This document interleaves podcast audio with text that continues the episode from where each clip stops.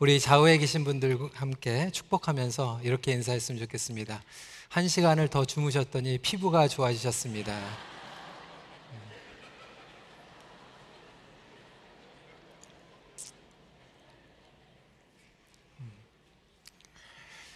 한 시간 일찍 오셔가지고 또 기도도 많이 하신 분들 계실지 모르겠어요. 어, 평상시와 다르게 어, 일부 예배가 꽉 찼더라고요. 일찍 일어난 김에 일부 예배나 드리자 그래서 일부 예배 많이들 나오셨습니다.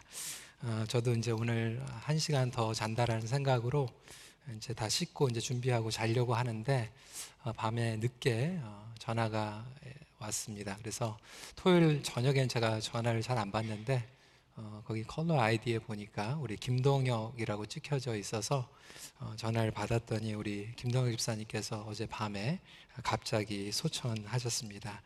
우리 식구들이 전혀 생각지 못하게 이렇게 먼저 집사님을 보내드리면서 마음이 굉장히 아프고 또 저희도 또 밤에 가서 병원에서 있으면서 정말 안타까운 마음이 있었지만 하나님의 위로가 우리 가정에 임하기를 기도해 주시고 우리 김동욱 집사님은 저희 교회 또 창립 아, 또 멤버로 32년 동안 저희 교회에서 섬기시던 분이기 때문에 아, 또 저희가 같이 또 섬겼고 그래서 여러모로 많이 정이 든 분들이 계실 줄 압니다. 장례 일정은 저희들이 아, 웹사이트를 통해서 알려드리도록 하겠습니다. 여러분 목회 칼럼을 보시면 거기 시카고 컵스의 스펠링이 잘못 나왔습니다. CUBS인데 CUPS로 어, 나왔습니다. 어, 그거 괜히 그것 때문에 스펠링 때문에 시험 걸리지 마시고요. 어, 거기에 있는 내용의 핵심이 중요한 거지 그 스펠링이 중요한 것은 아닙니다. 그런 면에서 오늘 본문의 제목을 본질의 힘으로 정면 승부하라라고 어, 정해 보았습니다. 성도 여러분, 본질은 세상을 변화시키는 놀라운 힘입니다. 우리의 삶을 변화시키고, 가정을 변화시키고, 교회를 변화시키고, 세상을 변화시키는 그 놀라운 힘이 본질에 있습니다. 그럼에도 불구하고 왜 오늘날 한국 사회에서 기독교가 비탄을 받고 있을까요? 미국의 대통령 선거도 얼마 남겨놓지 않고 미국에 있는 목회자들이 지금 다 분열되어 있습니다. 왜 교회가 하나가 되지 못하고 사랑하지 못하며 예수 그리스도를 나타내지 못하고 있을까요? 다시 말하자면 본질을 놓쳐버렸기 때문에 그렇다고 생각이 됩니다.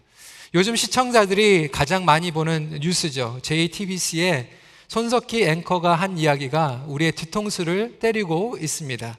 그런 이렇게 이렇게 이야기했습니다. 종교를 구원의 존재가 아닌 출세의 편법으로 삼는 한 그것은 사이비일 수밖에 없다. 오늘날 교회가 복음의 본질을 잃어버리고 개인적인 출세, 성공, 복 받는 것, 자녀 잘 되는 것, 병 고치는 것들만 포커스 하다 보니까 복음을 선포하지 못하고 기복신앙, 그리고 성공신앙, 그리고 만물주의의 복음으로 바뀌고 말았다고 하는 것입니다. 그렇기 때문에 사회적으로 지탄을 받게 되는 것입니다. 교회가 본질을 잃어버리면 하나가 될 수가 없습니다. 저도 목회를 감당하면서 교회가 그리고 온 성도들이 하나가 되기를 간절히 원하고 있습니다. 그런데 이민교회를 리더해 나가면서 그렇게 쉽지 않다라는 것을 깨닫게 됩니다. 1세와 2세와의 갈등이 있고요. 그리고 1세 간에서도 다들 성격이 드리고 그리고 기질이 그리고 다른 신앙의 배경과 경험들을 가지고 계십니다. 이 기도 스타일만 그래도 마찬가지예요.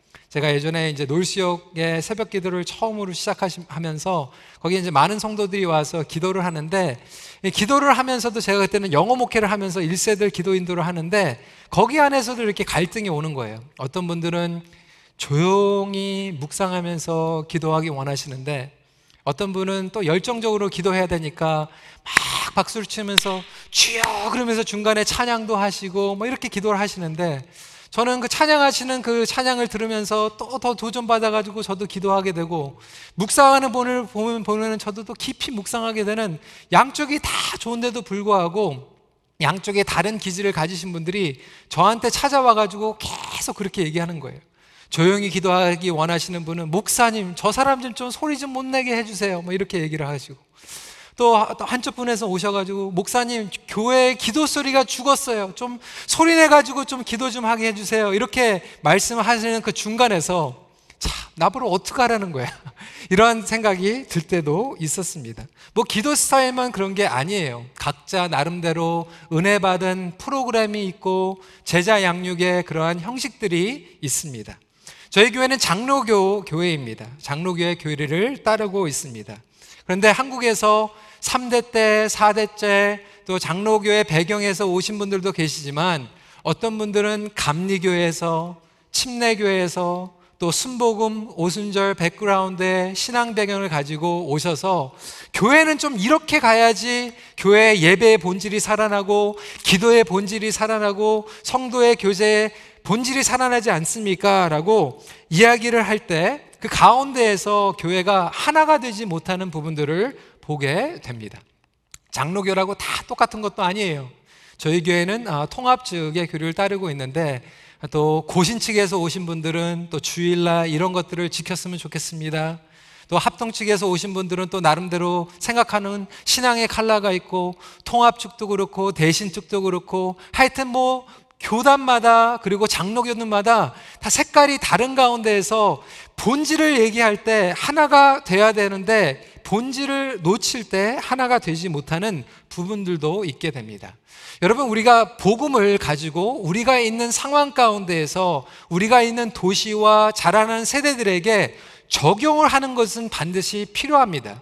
이것을 복음의 상황화라고 얘기합니다. contextualization of the gospel이라고 영어로 표현을 하죠.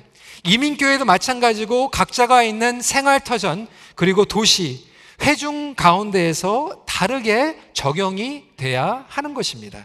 팀 켈러 목사님은 센터 처치에서 이렇게 얘기하고 있습니다.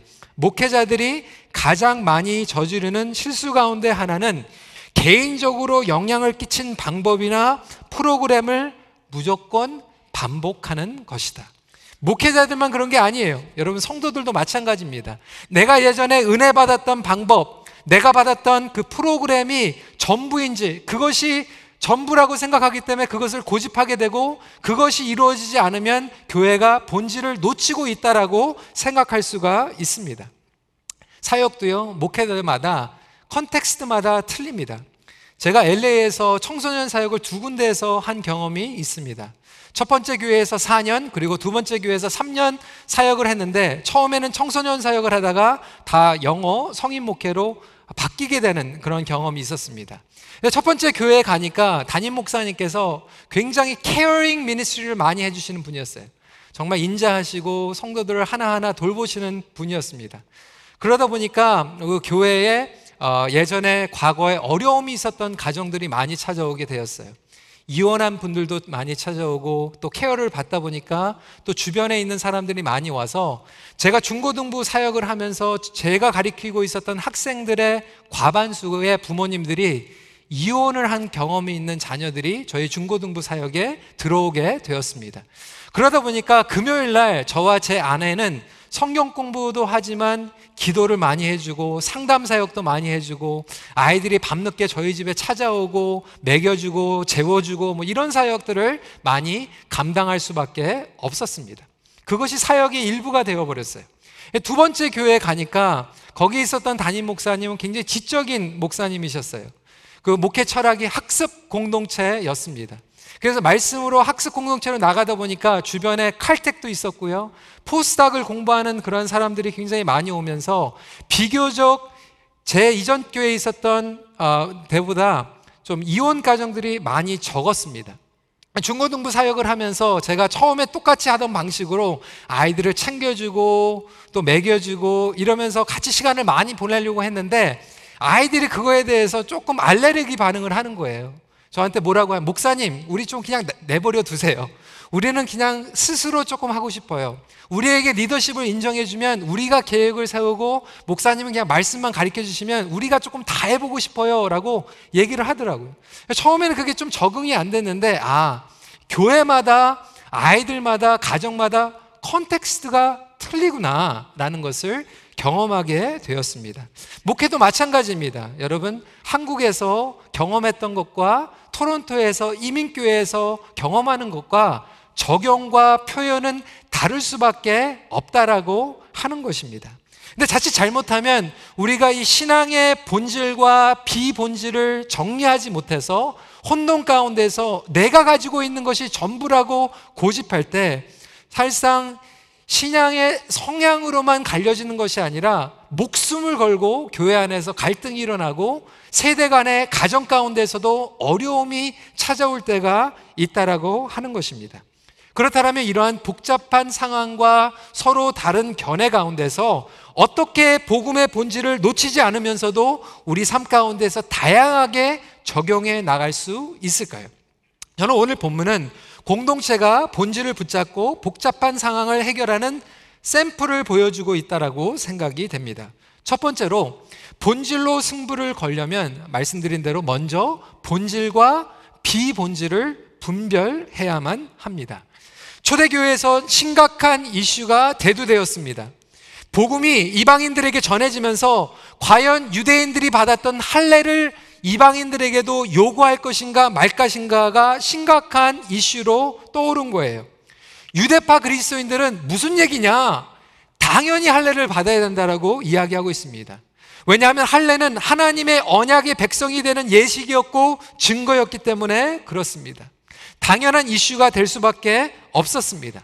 그들이 생각하기에는 할례를 받지 않으면 구원을 받지 못한다라고 생각을 했던 것입니다. 그런데 바울과 바나바가 할례 받지 않아도 구원받을 수 있다라고 얘기하니까 너무나도 지금 황당한 이슈라고 생각이 되고 목숨을 걸고 지금 싸우고 있는 것입니다. 의견 대립이 일어나고 있습니다.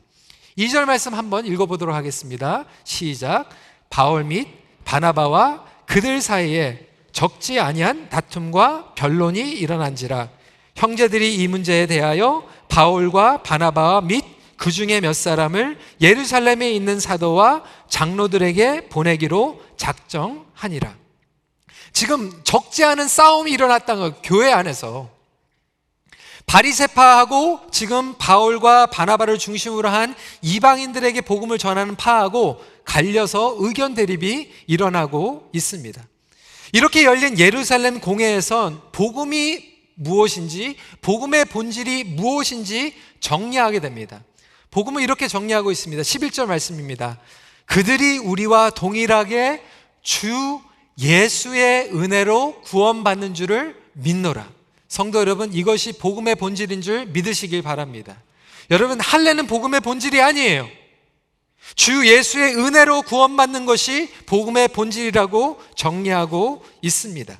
유대인이나 이방인이나 할례를 받았던 할례를 받지 않았던 조건이 없이 주어지는 것이 예수 그리스도의 은혜이고 구원인 것입니다.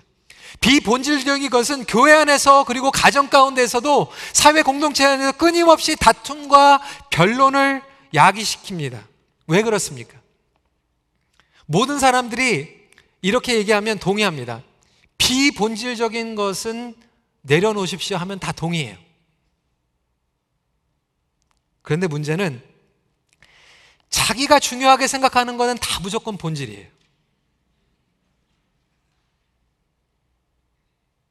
지금 유대파, 바리세파한테는 할례가 지금 본질이에요.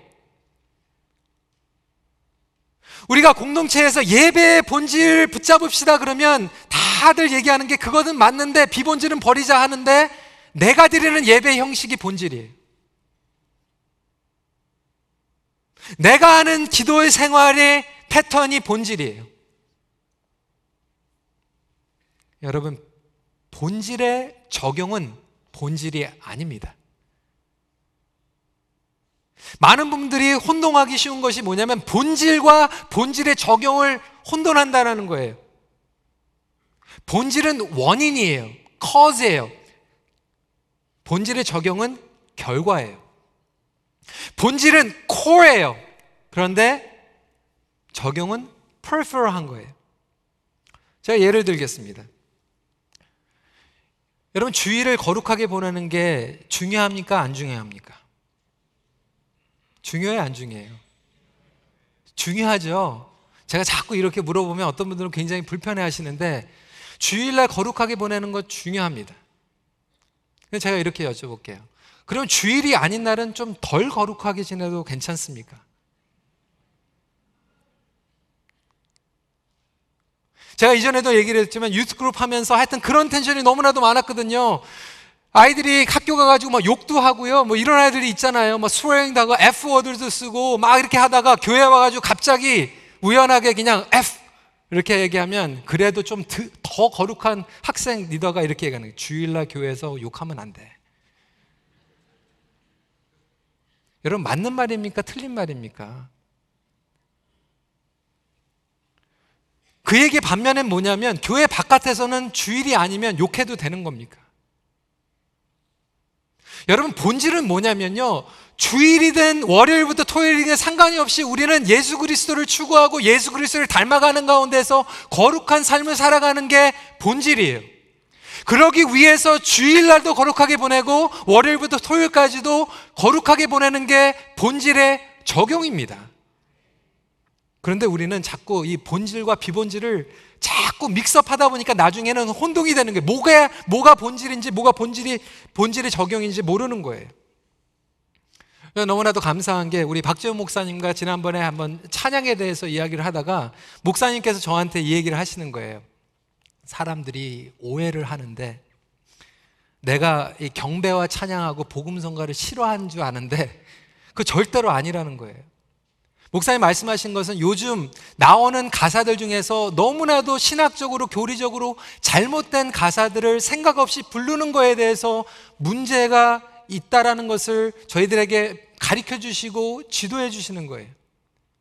근데 우리는 그 본질에 대해서 가사가 너무나도 중요하고 하나님을 찬양하는 가사에 대해서 생각하는 것이 아니라 멜로디에 생각하면서 우리는 본질을 잃어버리고 어떤 분들은 그러면 찬송가에 있는 것은 더 거룩한 거고 우리가 젊은이들을 부르는 복음성가와 경배와 찬양은 덜 거룩한 거라고 생각하는데 우리 박지원 목사님이 그렇게 찬송가에 있는 곡들도 예배 시간에 불러야 되는 찬송가가 있고 예배 시간에 적, 합당하지 않는 찬송가가 있다라는 거예요. 근데 여러분 우리는 그 본질에 대해서 생각하지 못하고 겉으로 드러나는 거에 대해서 찬송가에 나오면 더 거룩한 거고 찬송가에 나오지 않으면 덜 거룩한 걸로 생각하는 잘못된 이 오해가 있다라고 하는 것입니다. 여러분 예배의 본질은요 하나님의 보좌 앞에 나아가서 하나님의 얼굴을 구하는 것이 본질인 줄 믿으시기 바랍니다. 그것을 적용하기 위해서 우리의 예배 순서가 있는 거예요. 어떤 경우는 예배 순서, 예배 시간, 복음의 본질이 아니고 본질의 적용을 가지고 우리 교회가 나눠진다라면 그만큼 얼마나 큰 비극이 어디 있겠습니까? 어느 한 분이 이렇게 오셔가지고 저한테 얘기하는 거, 목사님, 저 집사님 보니까 기도할 때 눈 뜨고 기도하는데, 저 기도할 땐 좀 눈 감고 기도하는 걸 가르쳐 주세요. 그 눈 뜨고 기도하는지 어떻게 알아?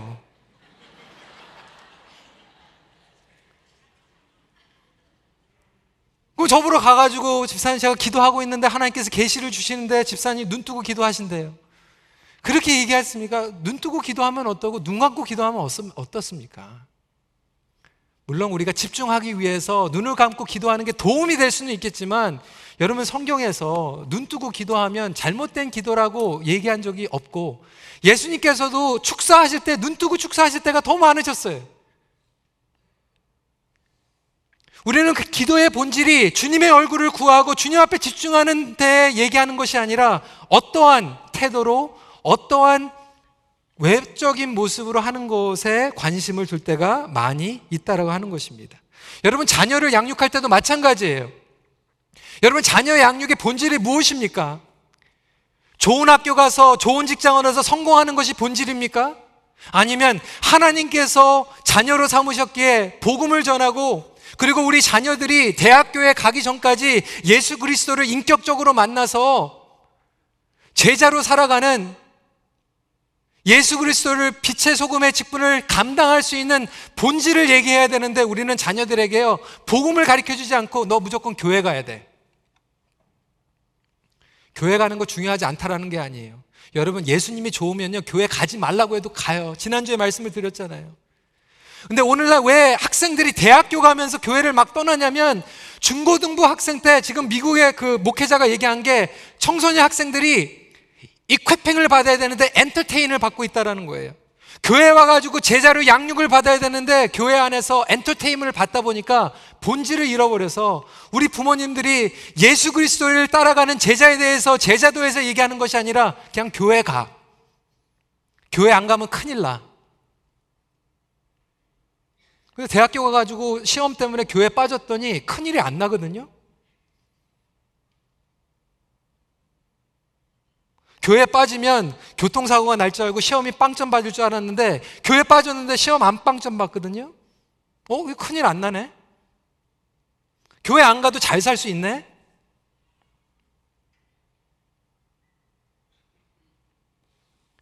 우리 자녀들이 방황할 때, 사춘기를 지나갈 때, 우리는 그 아이들의 행동적인 거에 대해서 계속해서 목숨 걸고 싸울 때, 행동적에 대해서 얘기하는 것이 아니라, 아, 본질이 무엇인가?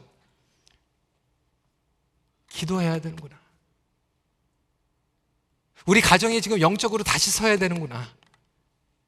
우리 자녀들과 같이 기도해야 되는구나.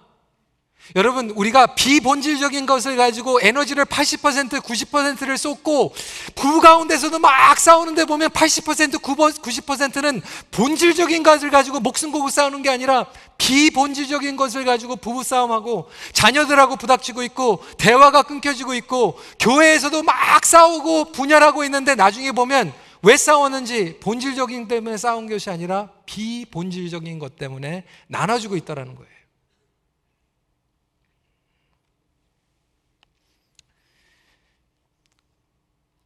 28절 말씀입니다. 성령과 우리는 이 요긴한 것들 외에는 아무 점도 너희에게 지우지 아니하는 것이 옳은 줄 알았노니. 여러분 본질이 아닌 거 가지고 여러분 자녀들에게 짐 주지 마세요. 멍해 주지 마세요. 교회에서도 마찬가지입니다. 내가 붙잡고 있었던 그 복음의 적용이 나에게는 확신으로, 나에게는 은혜로 다가오지만 본질을 전해야지 본질의 적용을 가지고 나가다 보면 본질을 놓쳐버릴 때가 있다라는 거예요. 여러분 지금 한국 사회에서 벌어지고 있는 이슈도 마찬가지 아닙니까? 지금 수사를 진행하는 그 가운데에서도 본질은 그 핵심에 대해서 얘기하고 있는데 뭐 프라다를 신고 왔다느니 뭐 무슨 가방을 하고 있든 여러분 그건 본질이 아니에요. 핵심에 대해서 우리가 이야기를 해야 할 것입니다. 교회에서도 본질을 잃어버리고 기득권, 정치 세력, 이런 것들에 대한 것들을 포커스를 하다 보니까 교회가 지금 세상에서 지탄을 받을 수밖에 없다라는 겁니다. 그렇다면 두 번째로 본질로 하나가 되기 위해서는 소통이 필요합니다. 분별과 소통은 함께 가야만 합니다. 결국 신앙 훈련은 통하는 훈련입니다. 그래서 우리 김진 목사라고 하는 분이 한국에서 하나님과 내통하라라는 책도 쓰셨는데 기도에 대해서 소통, 상통, 내통 뭐 이렇게 예를 들고 있습니다. 여러분 보면 신앙이라고 하는 것은 통하는 훈련이에요. 하나님과 통하는 훈련을 영성 훈련이라고 얘기하고요. 성도가 통하는 훈련을 공동체 훈련이라고 얘기하고 세상과 통하는 훈련을 전도 훈련, 선교 훈련, 사회 참여 훈련이라고 얘기를 하는 것입니다. 그래서 신앙이라고 하는 것은 서로 통하는 거예요. 하나님과 통하고 공동체가 통하는 것입니다. 그런데 오늘날 우리 사회는 한국도 마찬가지고 세계적으로 불통의 시대를 살아가고 있어요. 정보는 많아요. 소셜 미디어로 이메일로 정보는 많이 있습니다. 근데 여러분, 정보는 통하고 있는데 마음과 마음은 통하지 않고 있어요. 여러분, 문자로 텍스팅 해가지고 마음을 전하는 게 됩니까? 안 돼요. 근데 요즘은요, 직장 뭐 사임서도요, 텍스팅으로 사임하고요. 여러분, 그게 말이 됩니까? 중요한 것들을 그리고 교회에서 목장 공동체가 자녀들과 만날 때는 만나야 되는 거거든요. 어려워도 불편해도 만나야 되는 겁니다. 예를 들어서 제가 우리 우리 장로님 장로님 어떻게 지내세요? 제가 이렇게 말을 했어요. 근데 장로님 어떻게 지내세요? 잘 지내고 있습니다. 여러분 제가 장로님 어떻게 지내세요? 하고 장로님 어떻게 지내세요? 이메일로 쓰면 똑같아요. 문자로 쓰면 똑같아요.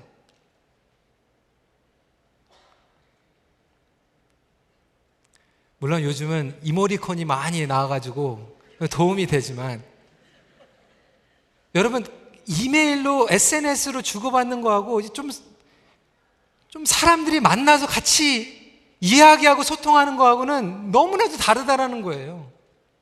오늘날 사회가 공동체가 이거를 잃어버린 거예요. 우리 아이들이요 맨날 컴퓨터 앞에서 게임 앞에서만 하다 보니까 이제는 소셜 큐가 없어져 버렸어요. 마음과 마음이 통하지가 않는다라는 거예요. 소통이 없다 보니까 영향력이 없고 신뢰가 없어지게 됐어요. 관계가 무너지고 공동체가 무너졌어요. 근데 여러분, 소통의 기본은 첫 번째로 고통을 감수하고 함께 모이는 겁니다. 모이는 것이 소통의 기본이에요. 여러분, 지금 예루살렘 공회에 큰 변론과 다툼이 일어나고 있는데 어떻게 하십니까? 모여요. 몇 시간 가는 것도 아니고 며칠을 여행을 해가지고 모입니다. 2절 하반기입니다. 형제들이 이 문제에 대하여 바울과 바나바와 및그 중에 몇 사람을 예루살렘에 있는 사도와 장로들에게 보내기로 작정하니라. 문제를 회피하지 않고 문제를 직면합니다.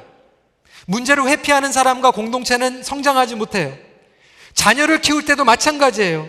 부모의 체면, 부모의 권위를 내려놓고 소통해야지만 문제를 해결할 수 있습니다. 여러분 요즘 자녀들과 랭귀지 변명하지 마세요. 영어가 안 돼서 소통이 안 된다 그거는 핑계입니다.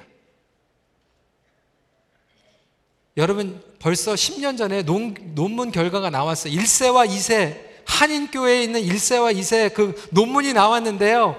언어 때문에 문제가 갈리는 게 아니라 같이 모이는 시간이 없어서 사이가 나눠져요.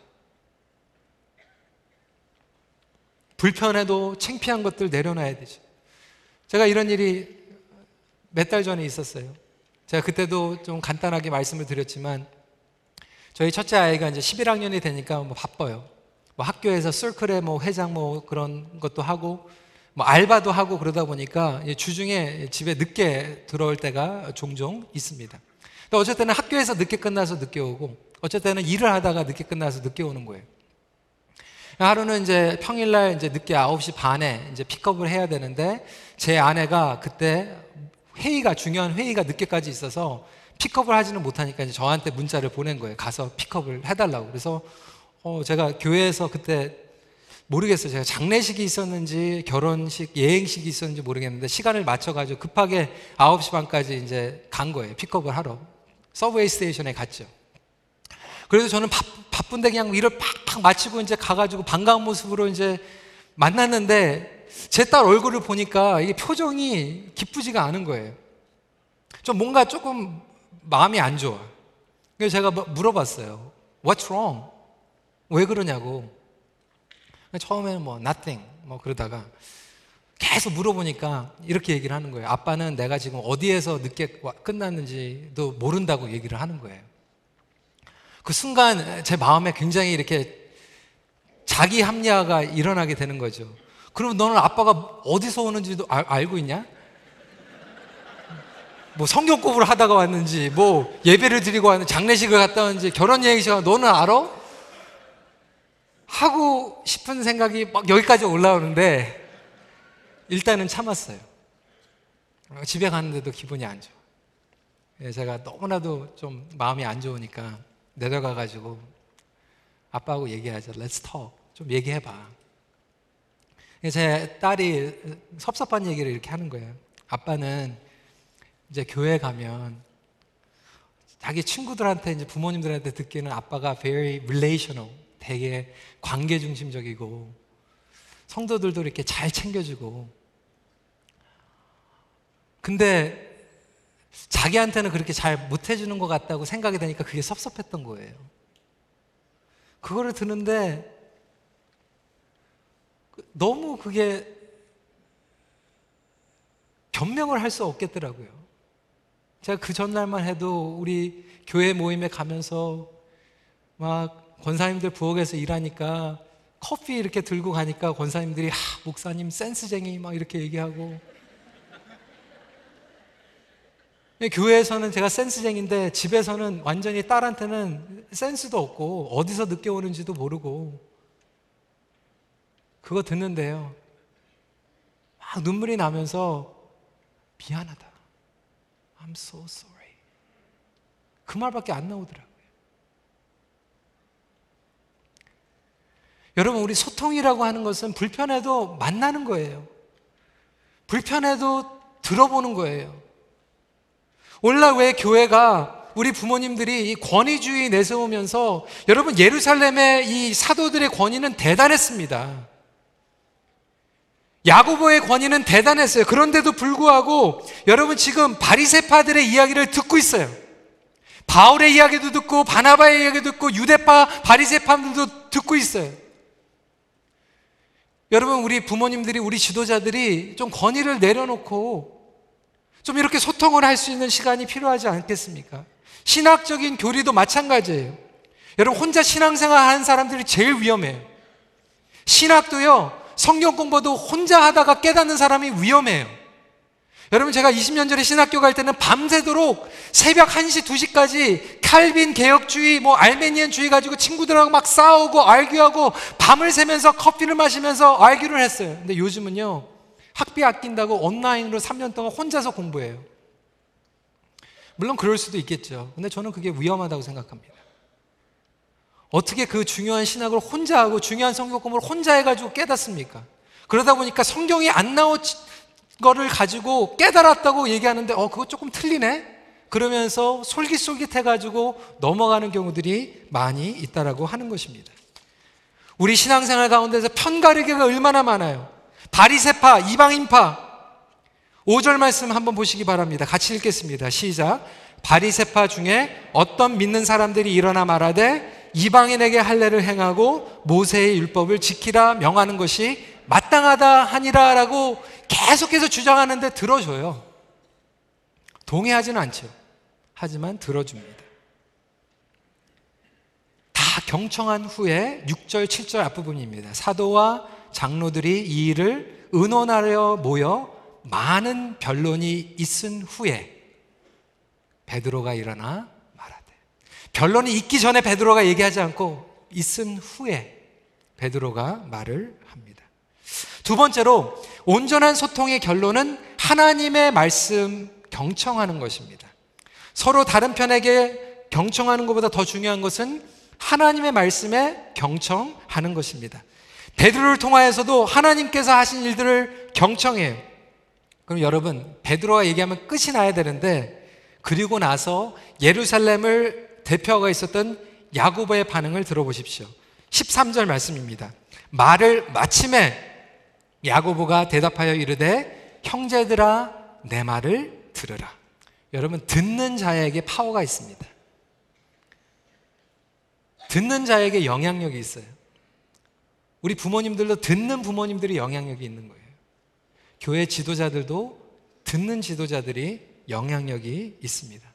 마음을 얻는 자들이 영향력을 얻게 됩니다. 다수결 얘기하는 게 아니에요. 누가 더 목소리를 크게 낸다고 듣는 게 아니에요.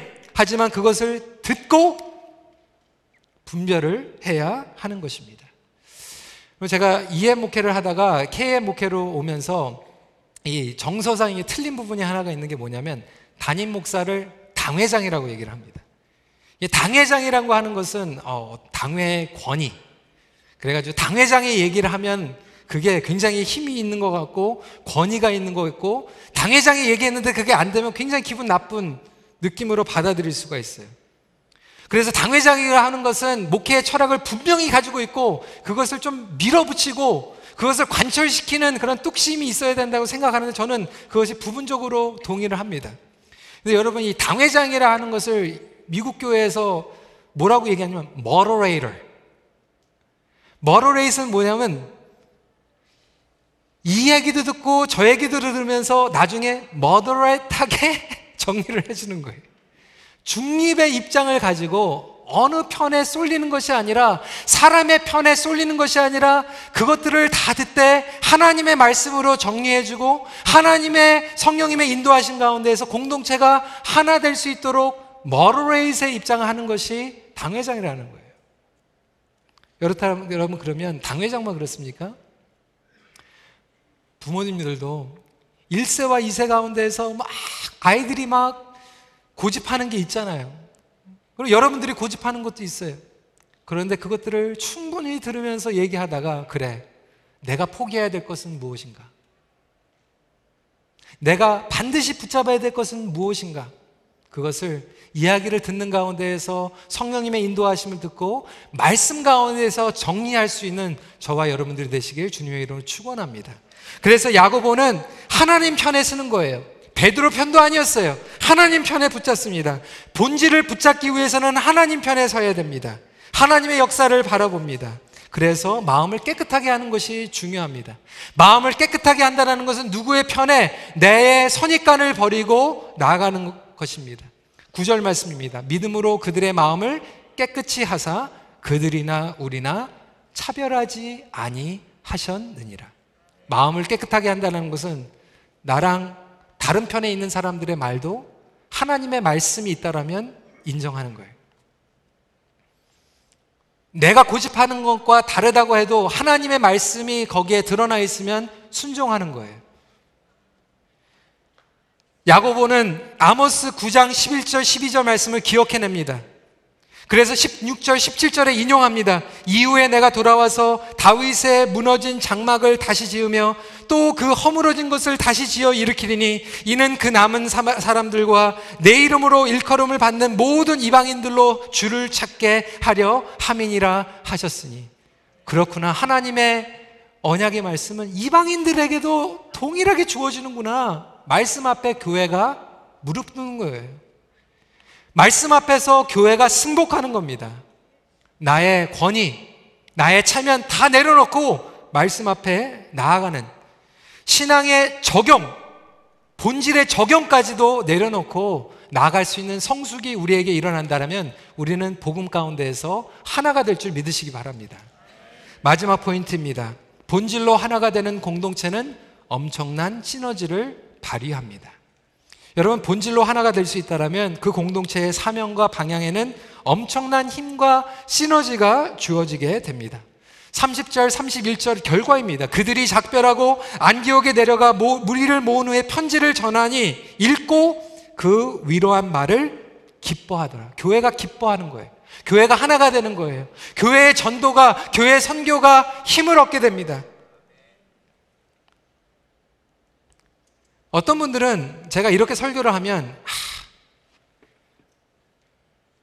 하, 젊은 목회가 목회, 목 회자가 목회하면서 다 이제 본질적인 것만 빼놓고 다 아무렇게나 해도 된다고 얘기하는 게 아닌가? 여러분 그렇지 않아요. basic으로 지켜야 될 부분들이 있어요. 본질이 있으면 비본질이 있고 basic으로 지켜야 되는 것들이 있는데 basic으로 지키는 거에 대해서 야고보가 동일하게 얘기하고 있습니다. 19절, 20절 말씀 같이 읽도록 하겠습니다. 시작. 이방인 중에서 하나님께로 돌아오는 자들을 괴롭게 하지 말고 다만 우상의 더러운 것과 음행과 목매어 죽인 것과 피를 멀리하라고 편지하는 것이 옳으니. 윤리적으로 기본적으로 사회적으로 도덕적으로 지켜야 될 미니멈은 있다라는 거예요. 막 살아도 된다는 얘기는 아닙니다. 그렇지만 본질과 미니멈으로 지켜야 되는 그 중간의 것들은 우리의 삶 가운데에서 성령께서 본질을 이해하는 가운데에서 적용해 나가는 씨름을 하는 것이 공동체이라고 하는 것입니다. 여러분, 성장하는 공동체에는요, 항상 혼동이 오게 됩니다. 제가 영어로, 영어 회중들에게 얘기할 때는 이게 좀 C로 표현이 됐어요. 커미션, 파송을 하면요. context가 바뀌니까 confusion이 일어납니다. 혼동이 일어나요. 그러면 confusion이 일어나면 갈등이 일어나요. conflict가 일어나요. 그 conflict가 일어나면 뭐를 해야 되냐면 소통을 해야 돼. 커뮤니케이션을 해야 돼. 커뮤니케이션을 하면은 다시 commitment가 생기는 거예요. 그러니까 commission을 하면 confuse, confuse 하면 conflict이 일어나고 conflict이 일어난 것을 communicate를 하면 다시 recommit를 할 수 있다라는 거예요. 이것이 교회 안에서 끊임없이 일어나게 됩니다. 제가 영어 목회를 하면서 이걸 경험을 했어요. 12년 전에 우리 렉스데일에 와가지고 그때는 우리 리더가 다섯 명이었어요. 근데 50명 성도였거든요. 그러니까 다섯 명이서 50명 목회를 하니까 그래도 비교적 괜찮았어요. 근데 갑자기 1년 만에 100명으로 일어나니까 리더들이 이제 고민을 하는 거 이거 어떻게 하나. 그래서 밤새 동안 그냥 계획을 세웠어요. 계획을 세워가지고 그것을 apply 하는데 적용하는데 교회 목회 틀을 만들어내니까 1년 동안 고생을 했어요. 그래서 겨우겨우 1년 동안 이것을 적용하려고 하는데 갑자기 하나님께서 다운타운에 개척을 하라고 우리에게 비전을 주시니까 다운타운에 가니까 이제 혼동이 일어나는 거예요. 저한테 막 찾아오는 목사님 이거 어떻게 해요? 두 캠퍼스인데? 뭐 제가 그렇게 얘기했어요. I don't know. 나도 몰라. 한 번도 이 두 캠퍼스 목회해 본 적이 없거든요. 그래서 또 밤새 가가지고 막 얘기를 한 거예요. 이 두 캠퍼스를 우리가 한 리더십에서 섬기려면 이렇게 해야 되고 저렇게 해야 되고 막 실행창을 하면서 컨퓨전이 일어났어요. 그런데 1년 동안 그게 적응을 하려고 하니까 다운타운이 갑자기 막 부흥을 해가지고 2부 예배가 또 생긴 거예요. 그러니까 또 다운타운 리더들이 와가지고 목사님 어떻게 해야 돼요? I don't know. 또 모여가지고 막 밤을 새면서 얘기를 하는 거예요. 그래서 조금 이제 뭔가 정리가 될까 하는데 또 캠퍼스가 하나 또 생겼어요. 계속해서 얘기 하나 가는 거죠. 여러분, 지난주에 금요일 날, 토요일 날 우리가 힘이 좀 빠질 정도로 정책당을 했어요. 내년도에 우리가 어떻게 나갈 것인가. 너무나도 감사한 것은 제가 일방적으로 얘기한 게 아니라 우리 장로님들의 목회자들의 이야기를 다 들으면서 성령님께서 우리 교회에게 어떠한 마음을 주시는가. 근데 여러분 피곤해요. 우리 장로님들 그거 끝난, 끝난 것 같지만 저는 다 다음 주에 또 EM 장로님들하고 또 금요일날 토요일날 또 올라가야 돼. 피곤하죠. 그런데요, 여러분, 이 커뮤니케이션을 통하여서 하나가 되더라고요. 커뮤니케이션을 통하여서 교회가 하나가 되더라고요. 그래서 우리 목자들이 커뮤니케이션 하는 게 너무나도 중요하고요. 우리 리더들이 같이 모여서 기도하는 게 너무나도 중요하고요. 그렇게 하나가 되어서 나가면 교회에 시너지가 생기고 힘이 생깁니다. 작년에 우리 큰빛교회 240분이 오셨대요. 얼마나 감사한지 몰라. 할렐루야. 근데 올해 10월 달까지 지금 300명 정도가 등록을 하셨대요. 할렐루야예요. 근데 지금 문제도 있어요. 목장에서 어떻게 소화해낼 것인가? 어떻게 우리가 세교들을 잘 할 수 있을 건가? Figure it out. 고민하는 거죠. 근데 여러분, 그렇게 고민하며 씨름하며 나가다 보면 하나님께서 분명히 우리 큰빛교회에 길을 열어주시고 우리에게 지혜를 주시고 성장하고 성숙하게 해주실 줄 믿으시기 바랍니다. 중요한 것은 우리가 인정하고 같이 만나는 거예요. 인정하고 소통하는 거예요. 기도하는 거예요. 그리고 비본질적인 것들은 다 내려버리고 본질적인 것을 붙잡고 나아갈 때 견고히 교회 공동체는 서갈 수 있다라고 믿습니다. 여러분 이민교회가 그래요. 한국교회가 그래요. 본질로 돌아갈 때입니다. 본질에서 벗어난 부분들이 있다라면 우리가 겸손히 회개하고 누구에게 탓을 돌리는 것이 아니라 우리도 마찬가지라는 거예요. 이민 생활하면서 정신없이 막 돌아다니다 보니까 80% 90% 비본질적인 거지가 가지고 목숨 걸고 살았고 부부 갈등 여러분 본질이 빠져 있고 예배가 빠져 있고 말씀이 빠져 있고 비본질적인 것이 우상이 되어 버리니까 갈등이 일어나고 불통이 일어나고 교회가 하나가 되지 못하고 가정이 하나가 되지 못하는 거 아니겠습니까? 여러분 우리의 책임 성도의 책임, 교회의 책임을 인식하고 기도해야 할 것입니다. 여러분, 말씀을 정리합니다. 본질을 붙잡고 비본질을 버리십시오. 복음의 본질은 목숨같이 붙잡되 비본질적인 것은 끊임없이 내려놓는 변화와 성장을 경험하십시오. 우리 같이 기도하는 시간 갖겠습니다.